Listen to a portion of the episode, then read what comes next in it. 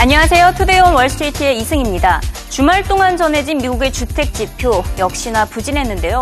지난달 미국의 기존 주택 판매가 전달 기록과 시장 예상치 모두 하회한 462만 건을 기록했습니다. 전달보다 5.1%나 감소했고요. 1년 반 만에 가장 낮은 수준으로 나온 것을 확인할 수 있습니다. 자, 이로써 최근 4개월 연속 주택 판매 하락세를 이어가고 있고요. 지난달 주택 가격도 0.2% 상승에 그쳤었죠. 주택 가격 상승 폭도 둔화되고 있습니다. 다시 말해서 올 들어 미국 부동산 시장 회복에 브레이크가 걸린 상태라고 볼 수 있습니다. 지역별로 살펴보면 남부와 중서부, 서부 등 이 네 개 지역에서 판매량이 일제히 모두 감소했습니다.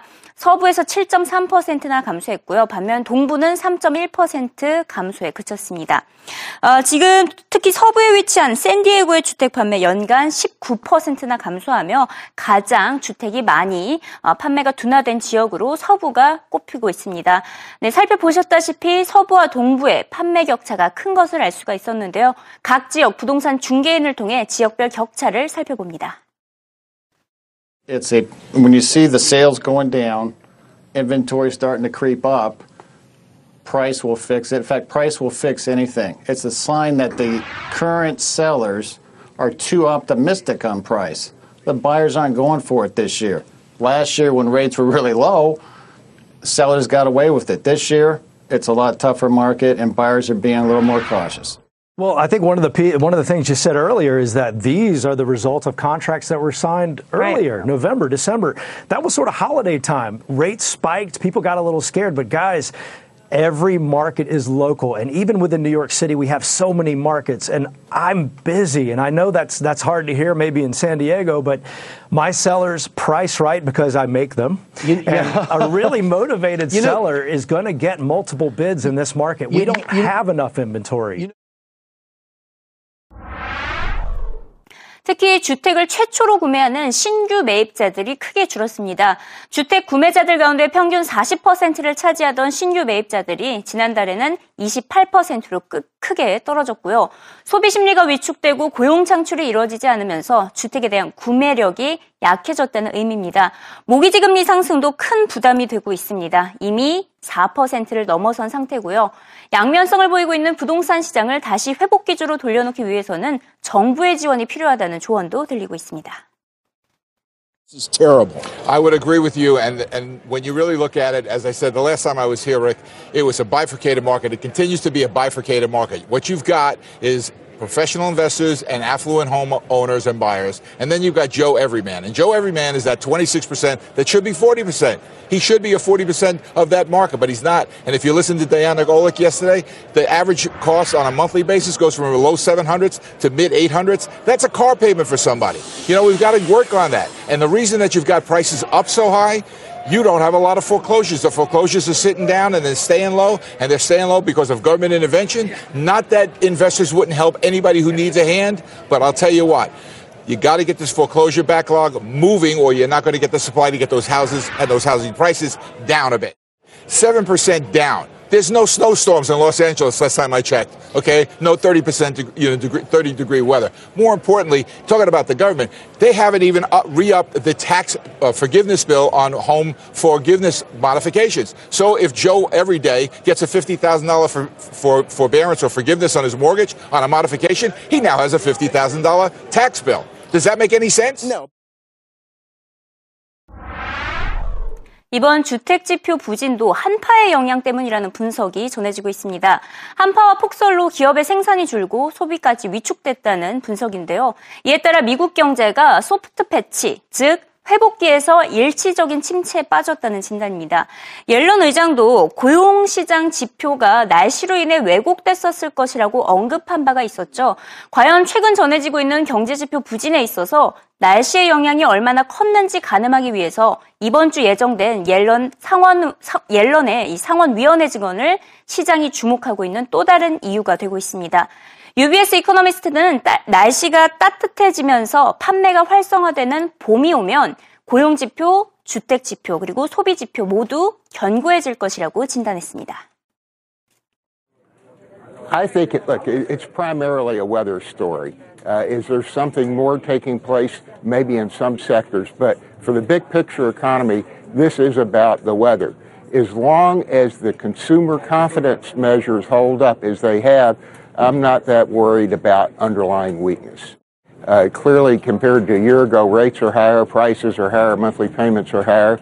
Uh, although, when you look at affordability indices compared to history, housing isn't as affordable as it was a year ago, but historically it's relatively affordable. Uh, on the positive side, uh, you've got lower unemployment now than you had a year ago, and you've got more payroll jobs than you had a year ago. So uh, I would say when you look at the spring selling season, uh, I'm going to have the jobs uh, higher than they were last year, uh, better consumer confidence, but somewhat higher, you know, cost of buying a house. I think the net result of all this is that we'll have a pretty good spring selling season. 네, 도대체 얼마나 춥길래 최근 몇 달 동안 한파의 영향이 크다는 월가 전문가들의 진단이 쏟아지고 있을까요? 이례적인 폭설과 체감온도 마이너스 70도라는 소식이 피부로 와닿지 않는다면 이번 영상을 보시면 한파의 심각성을 느끼실 수 있을 겁니다. 오데오가 꽁꽁 얼어붙은 현장으로 연결합니다. This is the problem you can see. I mean, it kind of looks like the crushed ice in your afternoon cocktail, Tyler, but Uh, this is dangerous stuff, and it is wreaking havoc in the Great Lakes. And as you said, close to 90%, 88 to be specific, of the Great Lakes are like this. And so this this cutter, the U.S. Coast Guard cutter Holly uh, Hawk, is uh, is just basically going back and forth, almost like a lawnmower, trying to keep this going. Because when this ice this so-called brash ice refreezes, it's going to refreeze thicker because the chunks are piling up on top of each other. 네, 하지만 한파의 영향은 제한적이라는 의견도 반반입니다. 그 근거로 지역별 주택 판매 추이를 살펴보면 앞서 살펴보셨다시피 서부 지역에서 판매가 가장 많이 떨어졌는데요. 한파의 영향이 가장 적었던 곳이죠. 오히려 한파가 불어닥쳤던 동부에서는 주택 판매 둔화가 제한적이었습니다. 결국 주택 구매 능력이 떨어진 것이 가장 큰 원인으로 꼽히고 있는데요. 특히 신규 매입자들의 비율이 10%포인트 넘게 줄어든 것은 그만큼 주택을 구매할 여력이 갖춰지지 않다는 것을 의미합니다. 최근 주택지표 부진을 날씨의 탓으로 돌리는 것보다 더 근거 있는 여섯 가지 요인들이 꼽히고 있습니다. 주택 구매 능력을 둔화시키고 있는 여섯 가지 요인들, 바로 주택 가격이 최근 1년 동안 20%나 상승한 것도 어, 영향을 주고 있고요. 펀더멘털이 부실합니다. 2번과 3번을 보시면 소비 심리가 위축되고 고용 창출이 다소 부진한 펀더멘털이 부실하기 때문에 주택 구매로까지 이어지지 못하고 있으며 모기지 금리도 4% 상승했고 신규 대출 규제도 강화되면서 대출을 받기 어려운 상황입니다. 또 주택의 낮은 재고량으로 인해서 어, 수급이 불균형하다라는 것도 주택 구매 능력에 음, 둔화에 이렇게 제한적인 영향을 주고 있습니다. 그래서 이제 이번 주 발표될 주택 지표에 주목이 되고 있습니다. 25일에는 주택 가격을 나타내는 S&P 케이스 실러 지수가 발표되고요. 이와 동시에 주택 용품 유통업체죠. 홈디포의 실적이 발표되는데요. 홈디포의 실적은 주로 어, 주택 건설 경기를 나타내는데 많이 사용이 되고 있기 때문에 홈디포의 실적도 시장이 많이 주목을 하고 있습니다. 그 뒤이어서 1월 신규 주택 판매와 잠정 주택 판매 모두 발표될 예정입니다. 네, 한패의 영향보다는 주택 구매 능력 둔화 영향이 가장 컸다는 이코노미스트의 진단으로 어, 오늘 투데이온 월스트리트를 마무리합니다. Morning, Becky. I think the weather, uh, of course, hurts construction and sales activity, but by much less than people think. Given what happened in the polar vortex in January, the weather probably knocked construction and sales in January down by 1 or 2%. now, that sounds small. Yeah. The reason for that is it actually wasn't the coldest January ever. It wasn't even the coldest January for the past decade in the Northeast uh, or the Midwest. Uh, it was dry, uh, and most construction activity is in the South and West that had a better January than the Northeast and Midwest did. So, so it's, you, n- it's you, not mostly about the weather. Affordability is definitely part of the story. Cost 20% uh, more to buy a home now than it did about a year ago, even more than that in the West. There's also uncertainty on the mortgage side. Lots of uncertainty about what's happening with rates, uh, and the new mortgage rules uh, may be, at least temporarily, uh, slowing down some of the mortgage activity. We're seeing continued shift toward all cash purchases. Uh, so all these things are affecting the market at the same time. When you 이 시각 CNBC 헤드라인을 살펴봅니다. 우크라이나의 정정 불안이 여전히 이어지고 있습니다. 어, 주말 동안 전해진 CNBC의 주요 헤드라인은 대부분 우크라이나와 관련된 소식이었는데요. 첫 번째 소식부터 짚어봅니다. 빅토르 야누코비치 대통령은 지금 도피한 상태고요. 야권이 주도하고 있는 의회에 정권이 넘어간 상태입니다. 이 야누코비치 대통령은 친러시아 성향으로 지금 그가 도피했다는 소식에 러시아가 군사 개입에 나설 수 있다는 전망이 들리고 있습니다.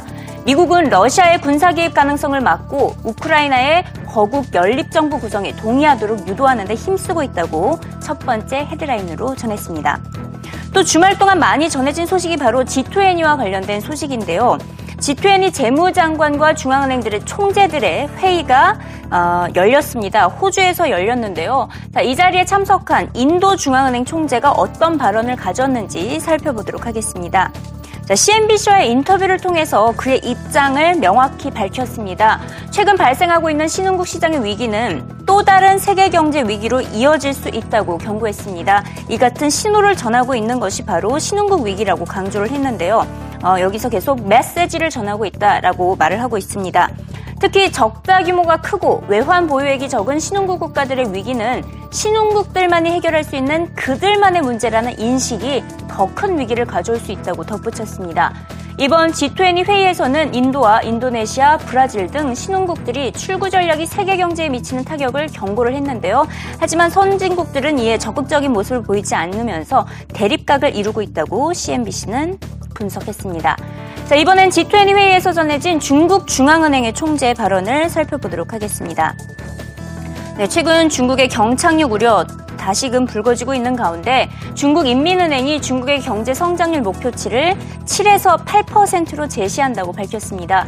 중국 정부는 올해 목표치를 명확하게 설정하지 않은 상태에서 중앙은행이 먼저 지난해 기록했던 7.7% 수준과 비슷한 수준의 목표치를 제시를 한 것입니다. 이민은행 총재는 그림자 금융에 대한 우려가 여전히 남아있긴 하지만 이 재정 개혁에 따라 규모가 많이 줄어들고 있다며 7% 성장률 달성이 충분히 가능해 보인다고 덧붙였습니다. 자, 마지막으로 이번 G20 회의에서 전반적으로 어떤 방안이 마련이 됐는지 살펴보도록 하겠습니다. 자, 이번 G20 회의에서는 올해부터 5년 뒤인 2018년까지 회원국들의 경제 성장률이 2%포인트 어, 더 높아질 것을 목표로 설정을 했습니다. 이는 2018년까지 회원국들의 전체 GDP가 규모로 살펴보면 여기 보시다시피 2조 달러가 늘어난다는 것인데요. 약 2,100조 원이 늘어난다는 의미로 일자리 창출 기대감을 키우고 있다고 CNBC는 분석했습니다.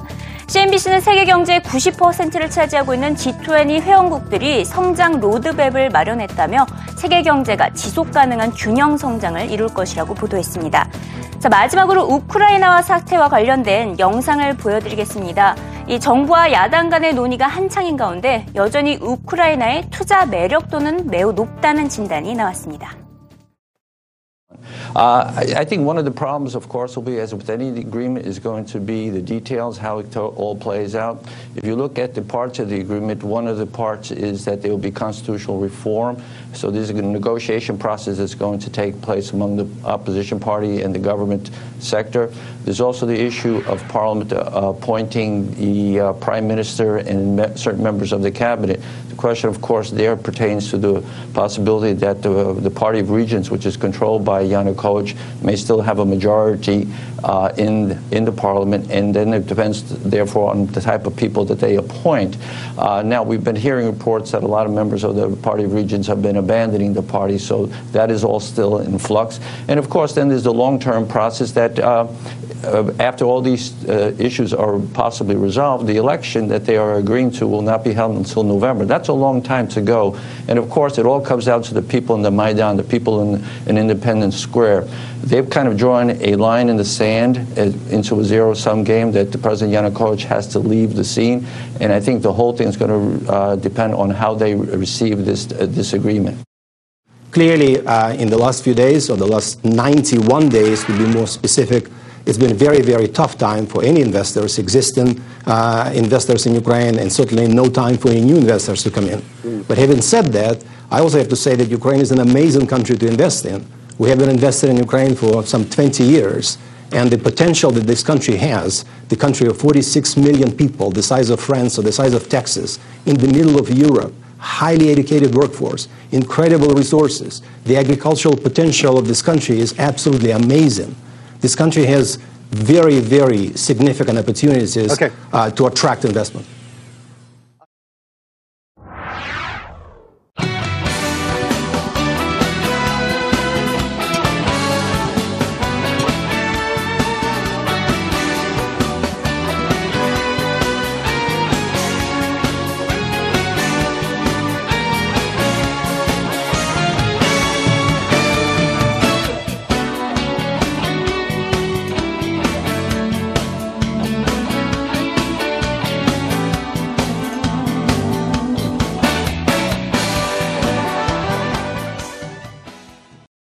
네, 지난주 금요일 뉴욕 증시에서 주가 등락이 컸던 기업들 주가 추이와 함께 가, 아, 관련된 뉴스까지 한번 살펴보겠습니다.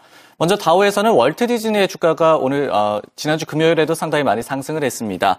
일단 차트부터 한번 보시면요. 1.1% 상승을 하면서 다우지수 가운데서는 상당히 흐름이 좋았는데요. 최근 흐름을 보시더라도 계속해서 상승을 하고 있습니다. 그러면서 신고가 행진을 거듭하고 있는데요. 장 중에도 80.45달러까지 오르면서 52주 신고가를 경신을 했습니다. 겨울왕국의 흥행 대단하죠. 우리나라에서도 천만 관객 돌파가 확실시 된다고 하는데 이 Frozen의 흥행 성공에 힘입어서 지난 5일에 아주 좋은 실적을 발표를 했습니다. 그 이후에 주가가 계속 상승을 하면서 신고가 경신 중이라는 사실 확인해서 체크하시기 바라겠습니다. 가격 비교 사이트 프라이스닷컴도 지난주 금요일 상당히 주가 흐름이 좋았습니다. 일단 주가부터 보시면요. 2.5% 상승하면서 이 좋은 흐름을 이어가고 있습니다. 최근도 뭐 약간의 부침은 있었지만 다시 한번 급등하면서 좋은 흐름을 이어가고 있는데요. 프라이스라인닷컴 역시 최근에 좋은 실적을 발표를 했습니다. 조정 주당 순이익이 8.85달러로 예상치였던 8.31달러를 넘어섰습니다. 매출 역시 15억 4천만 달러를 기록해서 기대를 넘어섰고요. 그러면서 주가가 급등했다는 사실 역시 확인하시기 바라겠습니다. 소프트웨어 업체 인투이트 역시 지난주 금요일 뉴욕장에서 4.5%나 급등을 했는데요. 역시 양호한 실적을 발표했다는 공통점이 있겠습니다.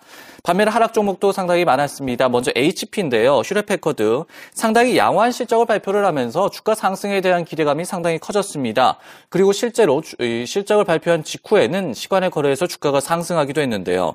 하지만 지난주 금요일 장에서는 1.3% 이렇게 하락한 채 장을 마쳤습니다. 30달러 아래에서 지금도 거래가 되고 있는데요. 실적은 상당히 좋았습니다. 특히 PC 시장이 죽지 않았다고 얘기한 휘트먼 CEO의 장담처럼 이 PC 매출이 분기 매출이 전년 대비 4%나 늘어난 것으로 드러나기도 했습니다. 그러면서 주가에도 상당히 호재로 작용하지 않을까 이런 기대감이 샘솟았는데요. 하지만 반면에 상승분을 모두 반납하면서 지난주 금요일에는 하락으로 장을 마쳤습니다. 대표적인 소셜 커머스 업체 그루폰도 실적을 발표를 했는데요. 먼저 분기 손실이 주당 12센트로 예상치에 부합을 했습니다. 매출도 기대치를 넘어섰고 1분기 매출 전망은 7억 1천만에서 7억 6천만 달러 정도를 예상을 했습니다. 수치를 놓고 보면요. 괜찮습니다. 하지만 주가가 무려 21%나 폭락을 했습니다. 먼저 주가부터 보시면요. 지난주 금요일에 이렇게 21.8%나 빠지면서 8, 아, 8달러 초반에서 지금 거래가 되고 있습니다. 5일간의 차트를 보시더라도요, 갑자기 급락한 모습 확인할 수가 있겠는데요. 왜냐, 이 매, 매출 전망은 뭐 괜찮았다고 보지만 이번 분기에도 2에서 4센트, 주당 순 손실을 볼 것으로 예상을 했습니다. 반면에 팩트셋에 따르면요, 시장은 5센트 순익으로 전환할 것이라고 기대를 했습니다. 순익으로 전환할 것으로 기대를 했는데 기업은 계속해서 손실을 낼 것이라고 발표를 하니까 당연히 투자자들은 실망할 수밖에 없겠죠. 그러면서 주가가 21%나 그룹폰의 주가가 빠졌습니다. 실적 발표 직후에는 주가가 10% 오르기도 했습니다. 하지만 이 같은 자세한 수치들이 발표가 되면서 반전을 보였다는 모습 역시 확인하시기 바라겠습니다. 그러면서 투자사인 RBC에서 주가 목표치를 11달러에서 7달러로 하향 조정했습니다. 그러면서 투자 의견 역시 언더퍼폼, 즉 전체 시장 대비해서 부진한 흐름이 나타날 것이다. 이렇게 전망을 했는데요. 이 부분도 주가에 악영향으로 작용할 것 같습니다. 투자 의견을 하향하기로 결정한 RBC 전문가의 코멘트 직접 들어보시겠습니다. So uh, let's start off with the bad news. You know, we downgraded shares of Groupon to underperform. They guided to no growth really in profitability this year. This is going to be a long transition in this business model if it works. And uh, there's not much valuation for the support, not much valuation support for the shares right here. We would not be buyers of Groupon today. There's nothing wrong with the core local deals business model that we all know and loved from the IPO days. I think the challenge is this company is trying to become the focal point for mobile e-commerce. They're trying to go into the goods segment where Amazon and eBay, companies like that are really well entrenched. They're trying to go into the travel segment where companies like Priceline and Expedia are really well entrenched. I think that's a mistake on the part of this company. They're spending a lot of assets, a lot of marketing dollars trying to broaden the appeal of Groupon. I think that's getting away from where their business focus should be.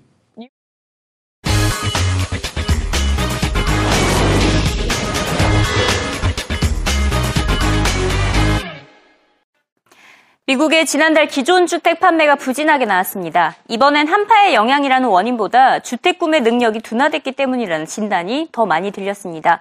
기존 주택에 이어서 이번 주에는 신규 주택과 잠전 주택 판매까지 이어지는데요. 전체 부동산 판매를 가늠할 수 있을 것으로 보입니다. 네, 지금까지 이승이었고요. 내일 이 시간에도 생생한 글로벌 금융시장 소식으로 돌아오겠습니다.